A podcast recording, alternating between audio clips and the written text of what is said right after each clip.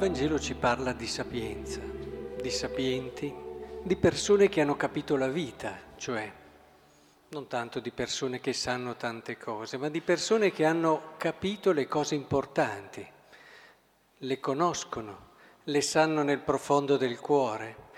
E la sapienza di Israele, come la troviamo nel libro di Giobbe anche oggi, ci aiuta proprio a entrare in una logica che capovolge, la sapienza tante volte capovolge, quello che è il nostro sentire comune.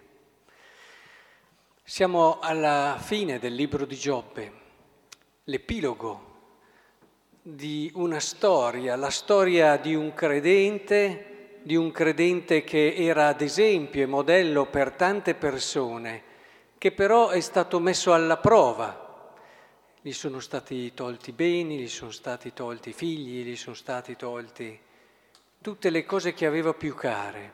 E poi non contenti lo si è provato anche sulla carne, con una malattia terribile, umiliante.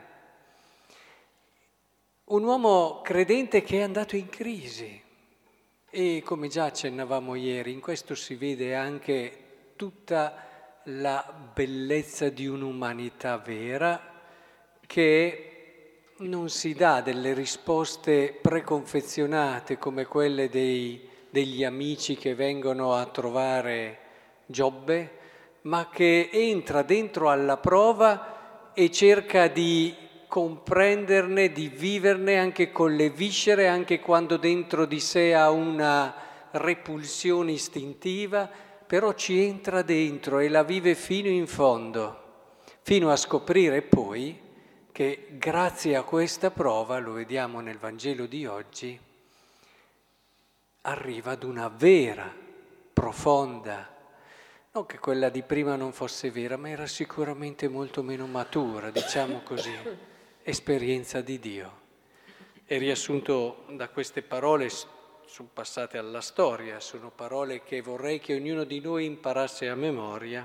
Io ti conoscevo solo per sentito dire, ma ora i miei occhi ti hanno veduto. Guardate che questo è il passaggio che dobbiamo fare tutti, eh? Tutti dobbiamo passare da vivere la nostra fede come se Dio ci fosse al vederlo.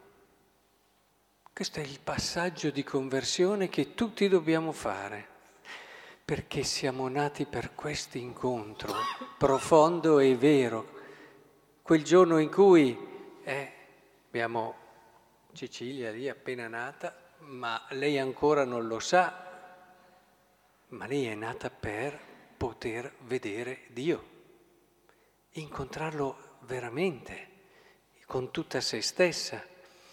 E tutto quello che accade nella vita, anche quelle cose che noi fuggiamo e di cui siamo spaventati, come le prove, come le sofferenze, tutto porta lì, nella misura in cui noi sappiamo entrare in queste prove e mettere quella passione per la verità, quella passione che non si arrende, che non si accontenta di una risposta facile, ma ci mette tutto se stesso perché sa, perché la storia glielo ha dimostrato, perché la grazia lo sostiene che il Signore è presente e il Signore ci vuole portare a sé.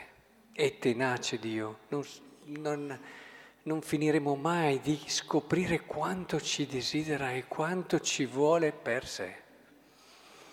Ora, se tutto questo è vero, mi chiedevo come possiamo metterlo e come aiut- farci aiutare in questa giornata così speciale per noi che è l'inaugurazione non solo di una casa ma di un progetto di intenzionalità, di, di sogni. Noi li vogliamo rilanciare tutto quello che siamo e che abbiamo compreso nella nostra vita di fede circa l'amore, la carità, l'essere vicino al prossimo e il farsi prossimi.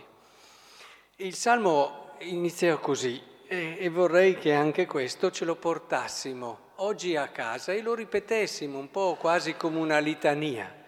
Dice così, insegnami il gusto del bene. Eh? Ripetiamolo spesso, insegnami Signore il gusto del bene. Perché questo, notare, non il bene, il gusto del bene, quella parte bella, quella parte che ti dà gioia del bene. Ecco, quello che vorremmo vivere come Caritas è proprio il gusto del bene, ma soprattutto farlo vivere alla nostra comunità, far comprendere alla comunità che c'è un bene gustoso, che c'è un bene che ti cambia la vita, che c'è un bene che ti converte nel profondo e ti avvicina a quella a quel destino che dicevamo prima, quella chiamata profonda di incontrare Cristo che è l'unico modo per vivere bene la tua vita. Tutto ti deve portare lì, dalle tue esperienze di famiglia, alle tue esperienze eh, di sposo, alle tue esperienze d'amicizia, tue... tutto quello che vivi ti porta lì.